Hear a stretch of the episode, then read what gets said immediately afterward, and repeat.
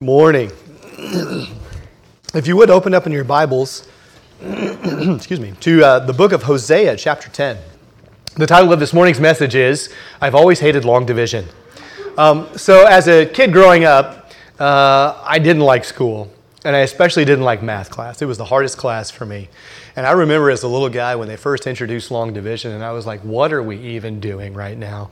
It was so confusing, and I was so lost. And I thought, you know, I'm just, I'm never going to like division. And I have found comfort in a fact that God hates division too.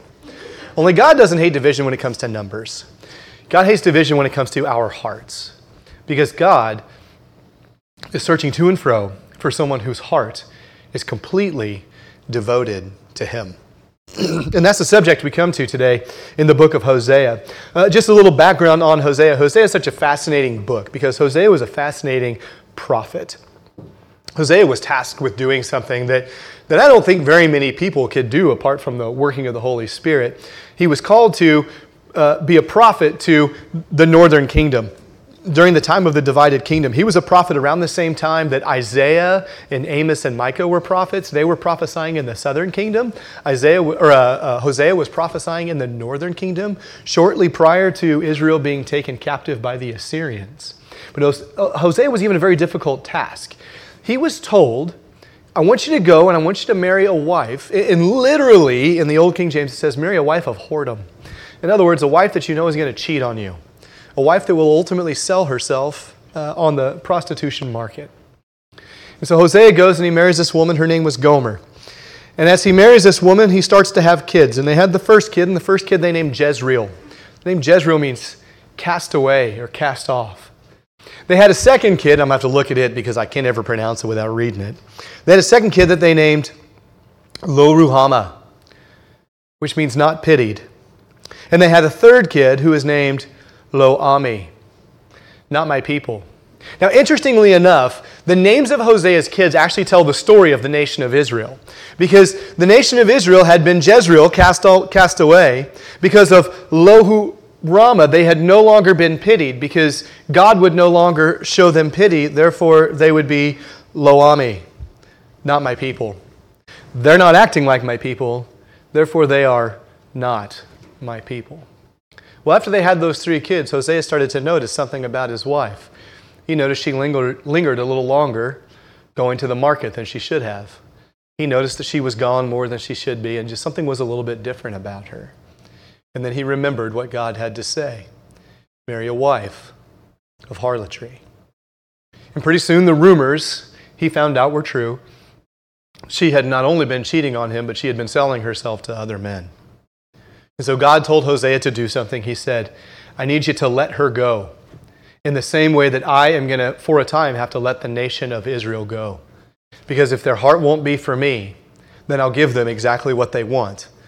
And that's all of the spiritual adultery that they've been looking for. Because you see, the nation of Israel had given themselves over to idolatry. And God equates idolatry to spiritual adultery. But you see, some time went by, and Gomer found that she was no longer the woman that the men wanted, and she found herself in a difficult place. And so God told Hosea to do something very difficult. He said, Now I want you to go and I want you to purchase your wife. And I want you to take her home and I want you to clean her up and I want you to love her. I want you to bring her back and make her your own again. Because that's what I'm going to do with the nation of Israel is I'm going to bring them back and I'm going to love them again.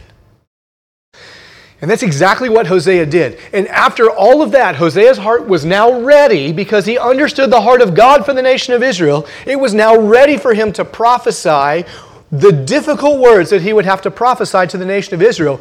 Because for the rest of the book of Hosea, he's going to lay out exactly where they've been wrong and exactly how they need to return. And that's what he does in chapter 10 is he points out where they've been wrong, and at the end, he's going to tell them how they can return. You see, the subject that we really want to deal with is a divided heart, as it says in verse 2. Let me read that to you again. Their heart is divided, and they are held guilty. And he will break down their altars, and he will ruin their sacred pillars. that word divided there means to be faithless to be deceitful, to be false. Literally, it means to divide one's self and give a portion to another. We have a really fancy word for this in our culture today, and it's something that everybody tries to do. It's called multitasking, right? We want everything to multitask. I want my phone to multitask. I want my computer to multitask. I want everything to be able to multitask. You know what I found that I'm not very good at? Multitasking. You know what I found nobody's really good at? multitasking. Now, I know some of y'all ladies are in here like, no, I'm a lady. I can multitask. No, you can't. Okay? Listen, you can, you can get mad at me later about this. I, had, I taught this at a chapel uh, here recently at Ark City Christian Academy. Now, I did it on an age appropriate scale. I left out some of the things I just said. But I said this, and I had a lady come up to me afterwards, and she said, I can't do multitask. And then walked away. I was like, ah, okay, whatever, maybe you can. But, but we're not very good at it. You know why? Because if I'm multitasking, I can't give 100% of myself to any one thing. And it's one thing when we multitask in the business world or the computer world, it's a whole other thing when we multi- multitask in the spiritual world. One of the commentaries that I read in preparation for this was called the Preacher's Commentary, written by a guy named Lloyd J. Ogilvie. And he recounted a story of a sermon that he had read, a, a sermon by an old Scottish preacher named Arthur Gossip. Can we just take one quick moment and think about how terrible it is that you're a pastor and your last name is gossip. That had to have been a really rough go for him. That has nothing to do with my message. Okay, so, uh, but the title of the sermon was this, and this is what Ogilvie points out in, in the preacher's commentary. The title of the sermon was The Thing That Christ Hates the Most. The thing that Christ hates the most. And that is a divided heart. A heart whose loyalties are divided between God and all of the things of the world. And what he points out is that there's a theme that runs all the way through Scripture. He calls it a silent theme in Scripture, and the silent theme that runs through Scripture is the necessity of an undivided heart. So that's what I want to do for just a few minutes is I want to follow that theme in about four different scriptures. Now, if you have time to turn there, great. If you don't, that's fine too. Just jot it down. I know some people aren't as good at navigating their Bibles. I would rather you hear what it has to say. But the first place I want you to go is Genesis chapter 2. Genesis chapter 2. And I want you to look at verses 16 and 17 of Genesis chapter 2. It says this. Genesis 2:16 And the Lord God commanded the man saying, Of every tree of the garden you may freely eat, but of the tree of the knowledge of good and evil you shall not eat, for in the day that you eat of it, you shall surely die. It's kind of interesting because the very first thing that God does when He creates man, He creates him sinlessly perfect, He puts him in a perfect place, but He gives him one thing. He gives him a choice. Now, I've had people come to me before and say, Why did God create sin? Why would God have created sin? Why did He do that? And I always remind them God did not create sin, God created free will. God created free will because God wants us to have a choice. You know why? Because God wants our love for Him to not be robotic in nature. He wants it to be from an undivided, free, free will, freely giving heart. And so the very first thing that God told Adam that He wanted is He wanted Adam to have an undivided heart. Why? Because it wouldn't be any fun if Adam loved him out of robotic programming. You can imagine, if you will, right? You find that special someone and you find the like me button, right? You push it right there in the back of their head, boop, like me. You're the greatest thing that's ever lived. You're always right. You're always funny. Sure, the first few weeks might be great, right? I like to be told I'm right. I like to be told I'm funny. But you know ultimately what we want? We want reality. We want to know that someone loves us because that's their desire, not because it's what they were programmed to do. So, the very first thing that we see is that God created us innately with a need to love God with an undivided heart. Well, that theme continues on as we go to the book of Deuteronomy. Go to Deuteronomy chapter 6. Deuteronomy 6. And I want you to look at verses 4 and 5. It says this in Deuteronomy 6, verse 4. Hear, O Israel, the Lord our God, the Lord is one. And you shall love the Lord your God with all your heart, with all your soul, and with all your strength. You see, God's desire for us is that we would love Him with our entire heart. It wasn't just the command in the beginning, it was God's covenant with His people. That they would love Him with their, all of their heart, with all of their soul, and with all of their strength because He doesn't want us to be divided between loving Him and loving the things of the world. Again, I was teaching this to a group of kids at Ark City Christian Academy, and, and I said, Now, can you imagine, if you will, because there's some teenagers in the room, uh, at this place. I said, Can you imagine if, if one of these teenagers, uh, one of these boys, starts to like one of these girls and they become special friends? That's what I called a dating relationship when I was a youth pastor. I called them, oh, they're, they're special friends, right? They, they become special friends, right? And, and let's say that boy really likes that girl, but in a series of time, little time passes, and the boy who's special friends with the girl starts to have his eye on another girl.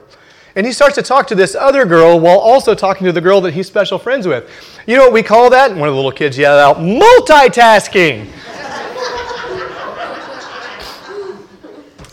Hit the nail on the head, right? Like I could have said it better myself. I'm like, it's not the word I was looking for, but that's way better than what I was looking for. Right? God doesn't want that with us, just like you wouldn't want that with your spouse. God wants us to love Him with all of our heart, with all of our soul, and with all of our strength. But lest we think this is just an Old Testament or even Old Covenant idea, go to the book of Matthew. Matthew chapter 6. I want you to look at verse 24.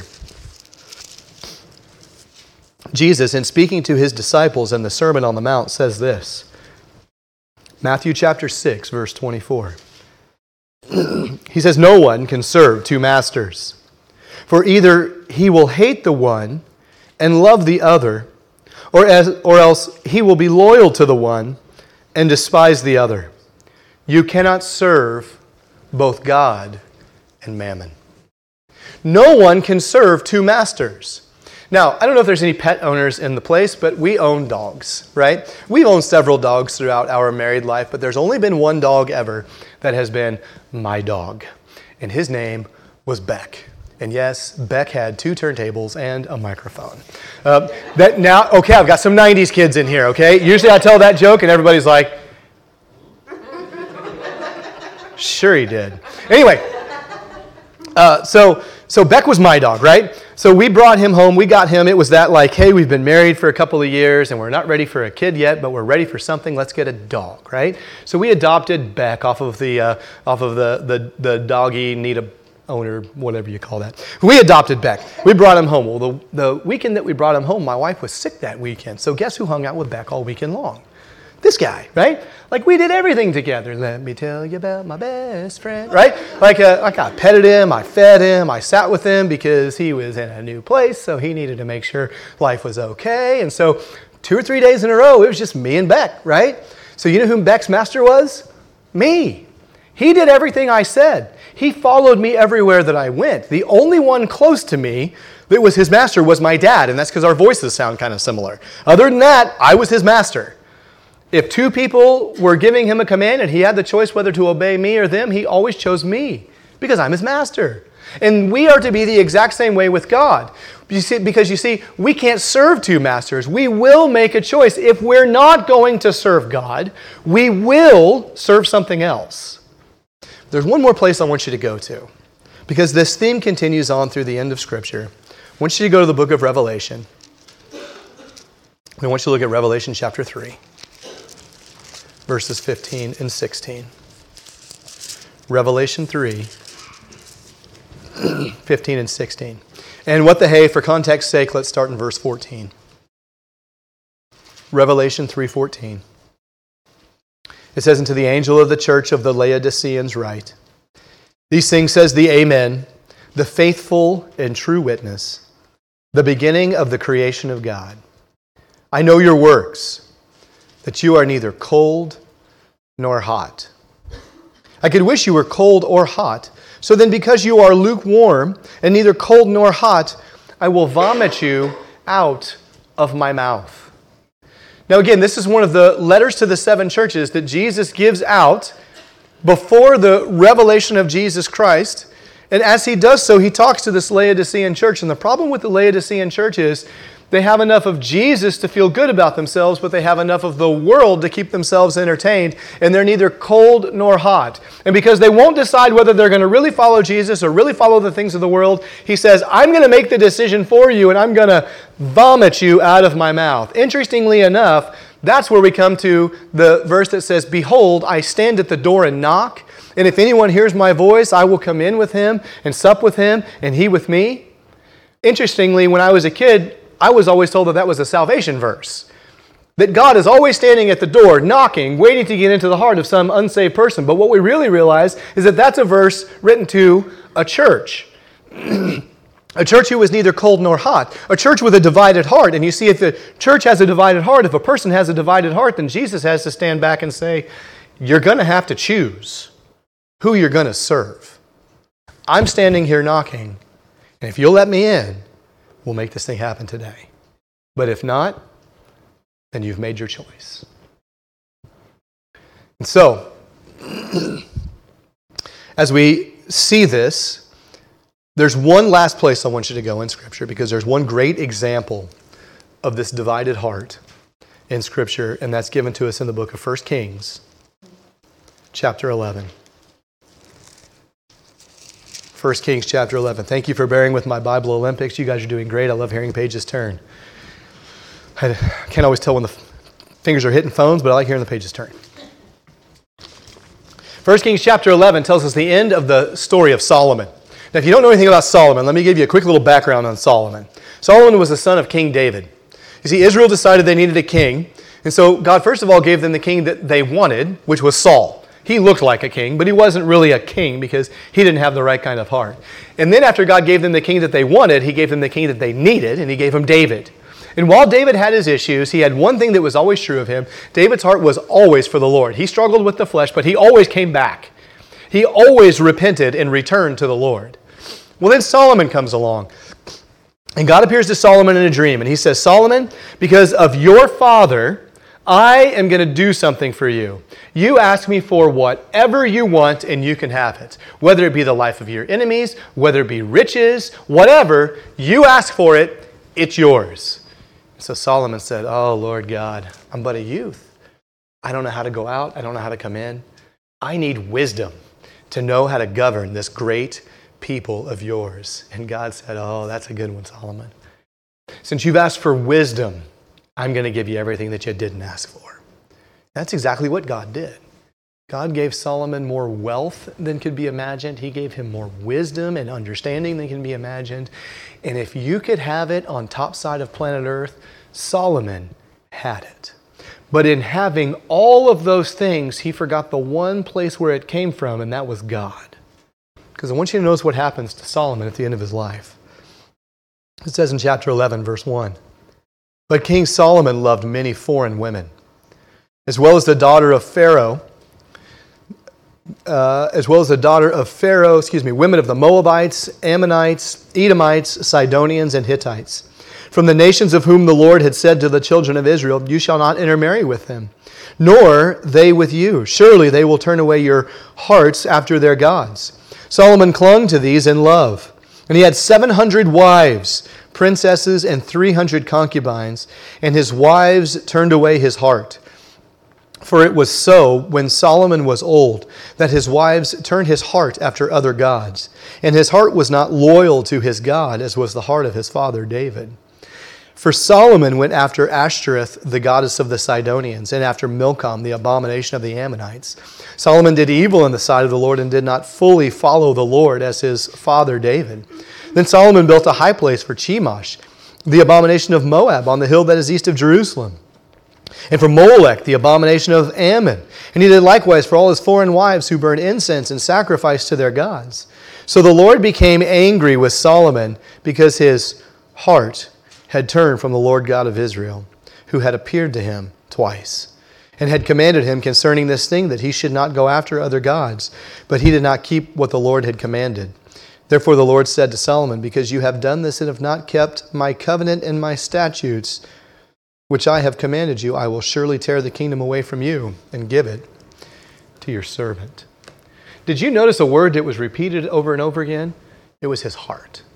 Why did Solomon follow and do all these other things? Because his heart followed after these other women. Therefore, his heart did not fully follow God. It's a problem. It was a problem that one of the greatest kings that Israel had ever had experienced in his life. And it's a problem that we deal with in our Western culture as Christians because the tendency for our hearts to be divided is great. Now, I've been thinking about this, and as I kind of sat and thought about it, started making a list of some things that our heart can be divided by. Now, full disclosure, this is the second time, uh, well, actually, it's the third time I've given this message. The first time I ever gave it was back in 2015. and I'm operated off the list from 2015, but I said the same thing in that message. I said I started to compile a list of things that our heart can be divided by, and the list got too long. Well, this time when I taught, I thought, you know what? I'm going to make sure that I revise the list. I'm gonna I'm gonna make sure that I make it current for today. And I started making a whole new list, and it was just as long. And I came back, and it's almost the exact same list as last time.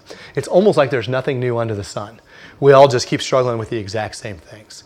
So, of all the things we can struggle with, of all the things that can divide our heart, I've encapsulated it with four categories or five categories of things that can divide our hearts. Okay? The first one is materialism. Materialism. I believe that great philosopher put it best when she said, We live in a material world, and I am a material girl. And I know this is 2023. I promise I'm not trying to say I'm a girl, okay? But, but we live in a material world, right? And we are always divided by materialism, right? There's a, there's a holiday coming up. Everybody know what holiday is coming up? Thanksgiving, you got it right. Christmas is coming up, right? And isn't it fast? I was thinking about this on the way up here because uh, I, was just thinking about all of the Christmas that's already been there, right? I, I remember at one point in time thinking, oh, will they ever really start doing Christmas stuff before Halloween? And the answer is yes, they will. Because it seems like we have started talking about and thinking about Christmas since September. And you're going, why? Why is it so important? It's not because everybody's excited about celebrating the birth of the Savior. It's because all of the businesses are like, we're going to make some money, right? and so, what do you start getting? You start getting advertisements. You get advertisements on your social media page. You get advertisements through emails. You get advertisements on your YouTube channels. You get advertisements on TV. And they're all telling you that if you want to really be happy, if you want to really be the best version of you, it's going to require this next new thing. It's going to require this next new uh, set of clothing. It's going to require this new TV. It's going to require this new air fryer. It's going to require all of these things because we live in a material world and we're all just a bunch of material girls right? And we're always looking for the next new thing. If you really want to be happy, you'll have a new boat. If you really want to be happy, you'll have a new truck, right? Like I always love it this time of year, and I just saw this on the Instagram the other day. They said, now comes the time of year where we see commercials where people show up out of nowhere buying their spouse a truck that they didn't ask for and without even talking to their spouse about it because they're psychotic, right? And then there's the commercial where he buys himself and his wife a brand new car. Like 150 grand just went down on those two vehicles, and she takes the one he wanted, right? You know why? Because we're material people. And we think the next new thing is going to make us happy.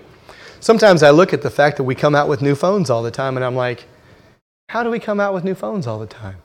What on earth, what on God's green earth is that phone going to do for me that it's never done before? Will it bake me dinner? If it does, I'll buy that phone. Will it do my dishes? I'll buy that phone. If it's just going to take a better picture of me, I don't like any pictures of me anyway. I don't need to buy that phone, right? and yet we always think we need the next new thing. Why? Because of materialism. And we think happiness comes from the things that we own. And no matter how many times we see the Christmas special that says happiness comes from your family, we forget that it doesn't come from the things that we own. It comes from the giver of life. Materialism divides our heart, and all we can think about is how we get that next new thing, and we work extra jobs so we can get the next new thing, and we save towards the next new thing, and then we get the next new thing, and you know what we think is? What else? What's the next new thing? I always jokingly say men don't care what's on TV, they only care what else is on TV, right? Which is why God created remotes, or maybe Satan did, one or the other. But I'm finding that that's true of culture in general right now. We don't care what the, this new thing is, we care what the next new thing is because we think happiness will come from the things that we possess. Materialism. Number two is pleasure. The, the, there's actually a term for this. It's called hedonism, which, by the way, sidebar, um, a lot of these things that I'm telling you right now, I got out of a book called Set Apart. And if you're looking for a good book to read to, to sort of go along with this idea of a heart that is fully for God, I would highly recommend to you a book called Set Apart Calling a Worldly Church to a Godly Life. It's written by R. Kent Hughes. And I mean, it, it is a really good book. I've read it about three times now. And I'm in the process of going through it again because I just think we so often need to hear these things. But one of the things that can divide our hearts, number two, is, is pleasure or hedonism. Now, when I was a kid, I used to always ask myself, why did the children of Israel struggle with idols? Like, I've never walked by a statue and just thought to myself, hold back, son. Do not bow down to that statue. Right? Like, like every time I go to a monument, I'm like, my desire to worship that thing is so great right now. Abraham Lincoln looks so awesome. I will bow down and worship at the feet of Abraham Lincoln. And so I never understood as a kid why was idolatry such a big problem for the nation of Israel until I found out how they worshiped idols. And I was like, oh, now I get it. Worshiping idols is just nothing but a drunken orgy. No wonder they liked it so much. No wonder they were always so into it. No wonder that was their thing. Right? It's because it appealed to the flesh. And right now in our culture, pleasure is what's worshiped. So there is a slogan for a brand that I like a lot, Nike. I know that makes me mildly on the edge because Nike is pretty liberal in everything that they do, but so is every other company. But anyway, Nike has a slogan. Everybody know Nike's slogan? Just do it. Do you know how Nike's slogan started out? If it feels good, do it. And then eventually a marketing guy was like, that's too wordy. Let's shorten it to just do it. But that phrase, if it feels good to it, do it, is the hedonistic phrase for life. And that's what we've taught our culture. Our culture says if it feels good, do it. And that's exactly what we're doing. We're exploring pleasure in just about every way that we can. And do you know what we're finding? We're finding that kids, especially, are going, there's no happiness in this. There's no joy in constantly seeking pleasure. And we do it in very sinful ways. And sometimes our hearts can be divided because even though we talk about it in the world a lot, sometimes it creeps into the church. Because we become people that end up struggling with things like pornography or illicit relationships. And it sneaks into the church and it becomes the issue within the church. And our hearts become divided because while we want to love Jesus, we want to serve our flesh. You know how else sometimes our hearts get divided with pleasure? Entertainment. Entertainment. One of the largest industries in the world. Um, I was telling the first service this. I said, you know what's happening after second service? Nothing, because the Chiefs aren't playing, right? And, and because it's a bye week, so I don't care what's happening after second service because I'm a Chiefs fan, right? But but how many people set their entire life up based upon the game, right? Last week the Chiefs played in Germany. Why? I have no idea. Why on earth are we going to play in Europe? That's a whole other sermon all in of itself. Why are we going to play in Europe? And it started at 8.30 in the morning, and I thought, I wonder who else is going to miss church. And I thought, wonder, wonder if I'm going to miss church. No, I didn't. I showed up and taught like I was supposed to. Matter of fact, I determined I am not, I, am going to turn my phone off. I'm not even going to check ESPN because our first service starts at 8.30, and that's when kickoff was. So we gather as a worship team, we play, or we, we play. not yet, we didn't.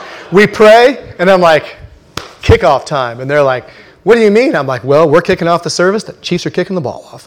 Um, and so I determined I'm not going to even check the score during the, during the service. There was a teenage boy in between the service. He goes, Chiefs 21, Dolphins 0. I was like, right there, bud. Yeah. so, but how many of us set our lives around the entertainment that we worship and our hearts are divided? I have a question for you.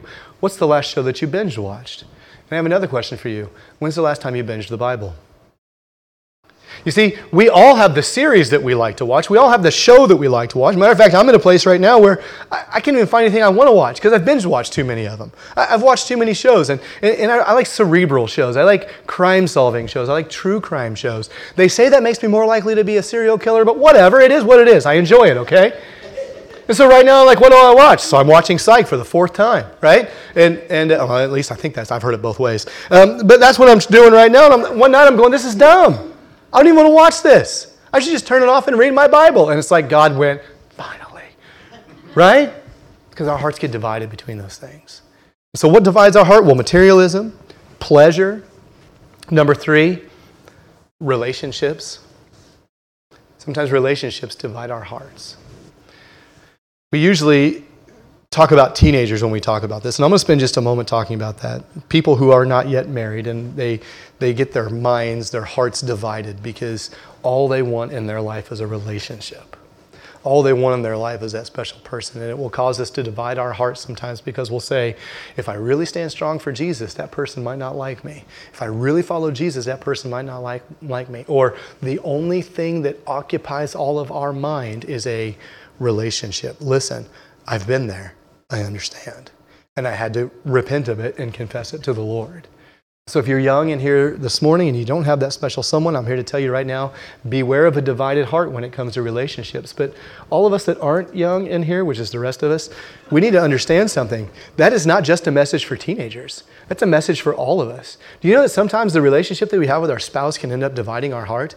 Because if we begin to put their desires over our relationship with Jesus Christ, then we end up having a divided heart, right? My, my girls used to ask me at one point in time, Daddy, who do you love the most? Do you love us more than mommy? And I'm like, no, I, I love mommy more than you guys. It, it, differently. I love you differently than I, than I do mommy. They're like, do you love mommy more or Jesus more?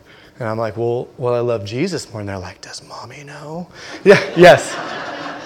It's mommy knows I love Jesus more. Because if I don't love Jesus the most, then I can never be the husband for mommy that I need to be, and I can never be the dad for you guys that I need to be. Because if Jesus isn't first, that means my heart is divided and I can't ever be the right person. You know, that can happen with our kids too. We can end up putting our kids in a place where only God belongs. And so we do everything for our kids, and all of a sudden everything is about our kids. And you know what it teaches our kids? Everything's about them. And then they get into a world, and what we're dealing with right now is a world of people who grew up thinking that everything was about them.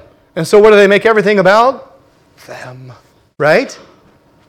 And so, those relationships can divide our heart. But listen, seek first the kingdom of God, and then all of these other things will be added unto you.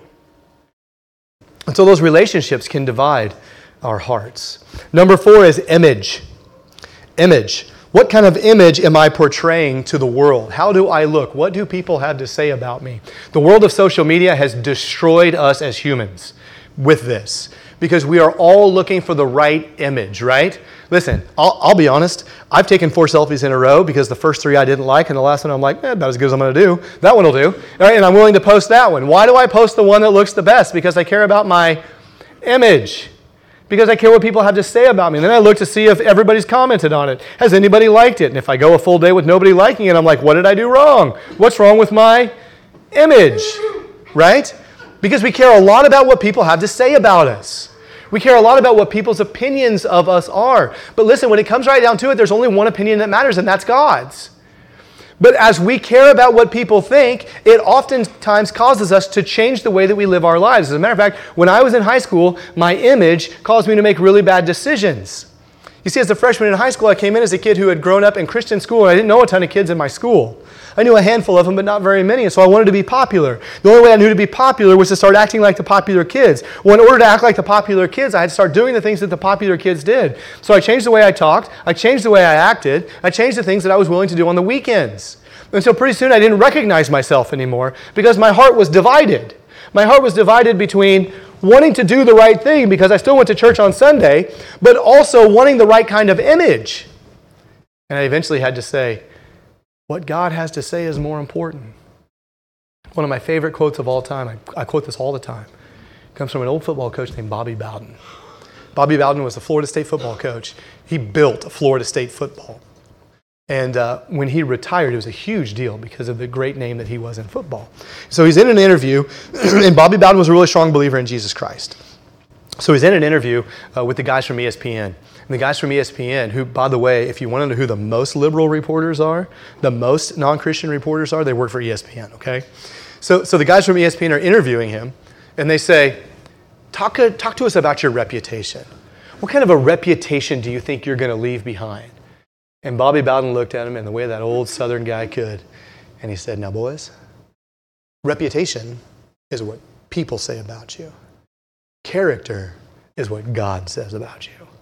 And I care a whole lot more about my character than I do my reputation. Bro, if there's a mic drop moment in any interview I've ever seen, it was that because those guys were stunned. But that's the way we should live our lives because our image is what everybody else thinks about us, but our character is what God knows about us. And we should care a whole lot more about our character than we do our image. But sometimes our hearts get divided because we're like, oh, I want this image. And it causes us to no longer live the way that God calls us to live. And then, number five, the last one, is our career. Our career.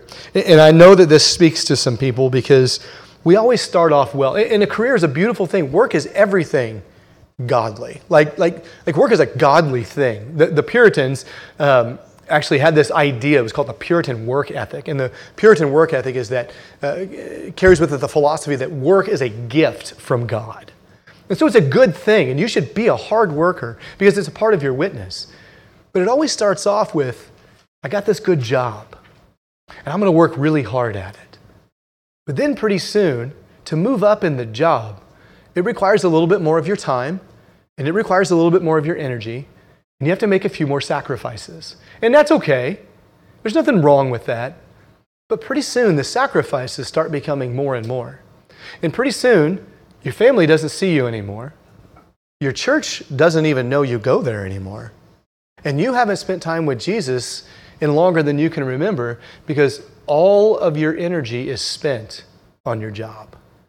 And pretty soon your career becomes your God in your life. You know how you can tell if your career is your God? I have a question for you. Have you checked your email this morning since you've been in church?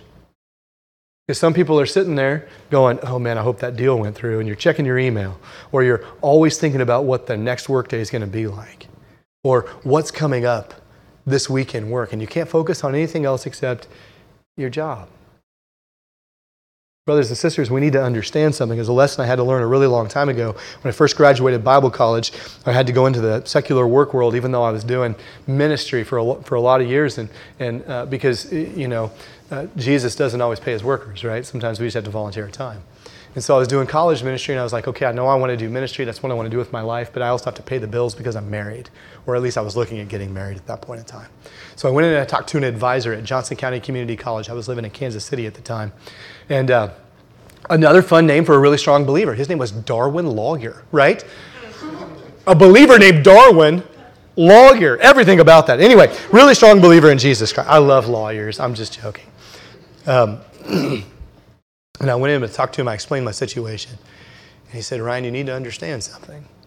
As believers in Jesus Christ, we don't have jobs, we have ministries. Sometimes the church funds that ministry. Sometimes your secular job funds that ministry, but we have ministries. And I have never looked at work the same way since.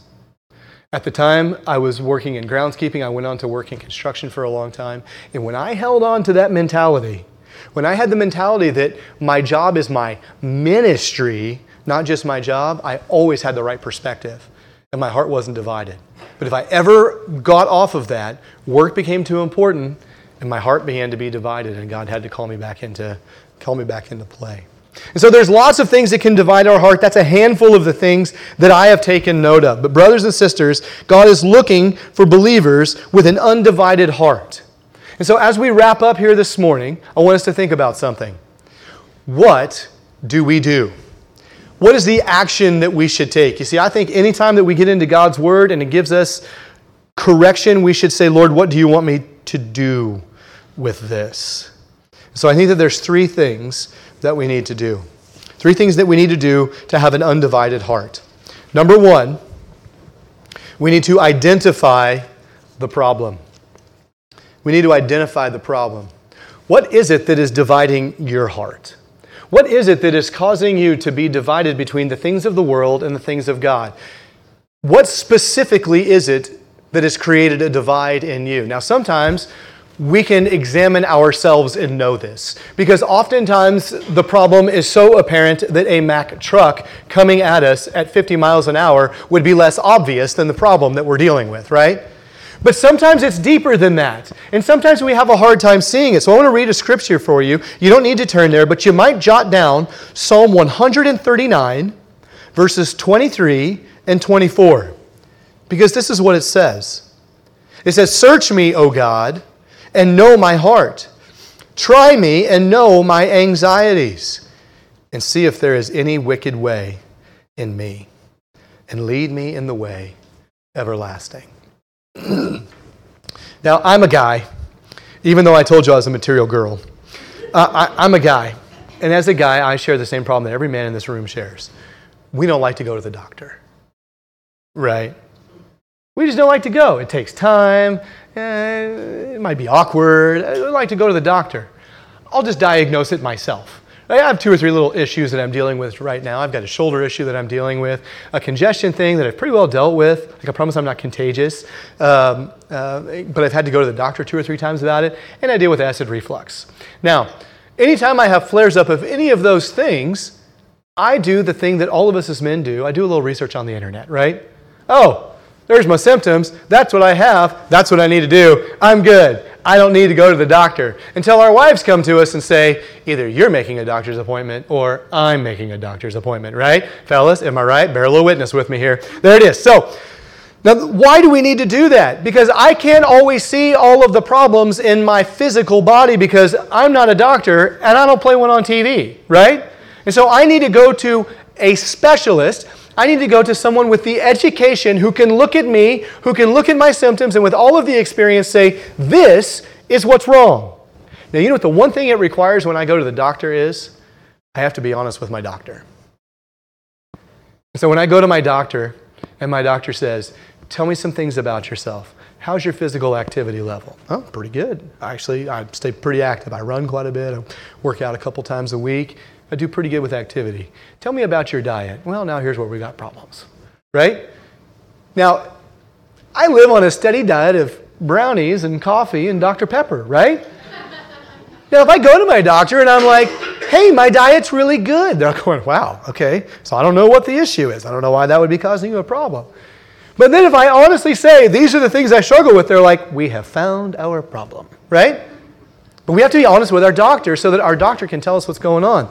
We need to come to the Lord openly and honestly and say, Here I am. These are the things I'm struggling with. These are the symptoms that I see in my life. I need you to diagnose my problem. I need you to search me and know me. I need you to put my heart on trial. Identify the wicked ways in me and then lead me in an everlasting way. Why? Because God loves us so much that He does not want to see you walk with a divided heart. Because when God spoke to the church in Laodicea, and he said, Because you're neither hot nor cold, I have to vomit you out of my mouth. I don't hear the tone of an angry God ready to judge. I hear the tone of a broken-hearted God who all he wants is for his people to be right with him. And they won't and it hurts. And so the first thing that we do is we identify the problem. Number two, you must repent. You must repent. Write down Joel, J O E L, Joel, chapter 2, verses 12 through 14. This is what it says. It says, Now therefore, says the Lord, turn to me with all your heart with fasting, with weeping, with mourning. Rend your heart and not your garments. Return to the Lord your God, for he is gracious and merciful, slow to anger, and of great kindness.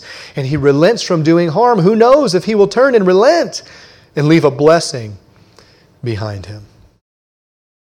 That word repent means to turn around and walk the other way. Now, I'm guessing there's a good number of, us in here that have walked with the Lord for quite some time now. And you probably think the same thing that I do sometimes. Lord, I repented. I did that when I came to you. Forgetting that repentance is not just something that we do the day that we get saved. That same commentary that I read in the preacher's commentary, he had something very interesting to say about repentance. He said, Repentance is not a once done act, but the continuing, daily, hourly response to the grace of God. As Spurgeon put it, repentance is not a thing of days and weeks to be got over as fast as possible. No, it is the grace of a lifetime. Like faith itself, our initial act of repentance must be followed by consistently returning to the Lord. A change of mind is required from pride to praise, from self sufficiency to self surrender, from willfulness to willingness. Recently, after I had completed a message on repentance at a conference, a man said, Dr. Ogilvie, I did that as a teenager when I became a Christian. Now, do you have anything to say to, shall I say, advanced Christians? And I responded, Yes, I do have a word for advanced Christians. You must repent. We never outgrow the need. In every situation, relationship, challenge, there is a constant need to return to the Lord for guidance and power. The man's question brought to mind a woman who disliked printed prayers of repentance in the worship bulletin. Repentance is for evangelistic service, not for believers. It's for sinners. The prayer you had us pray today is like stirring up the sawdust trail. What do you have to say to that? And he said, You need to repent. Of what? the woman asked. Of self righteousness and pride. Brothers and sisters, repentance isn't just the thing that you did when you came to know Jesus. Repentance is the way that we live our lives because we live in these bodies of flesh that are prone to the things of the world, that are prone to sin. And as we find our hearts wondering, the only thing that we need do is repent and return to the Lord. So we identify the problem, we repent. And then number three, we seek the Lord. Gosh, please go with me one more place. Back to Hosea chapter 10. I want you to look down at verse 12 of chapter 10.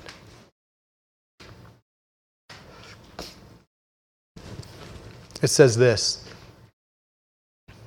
Sow for yourselves righteousness, reap in mercy, break up the hard ground, for it's time to seek the Lord till he comes and rains righteousness on you.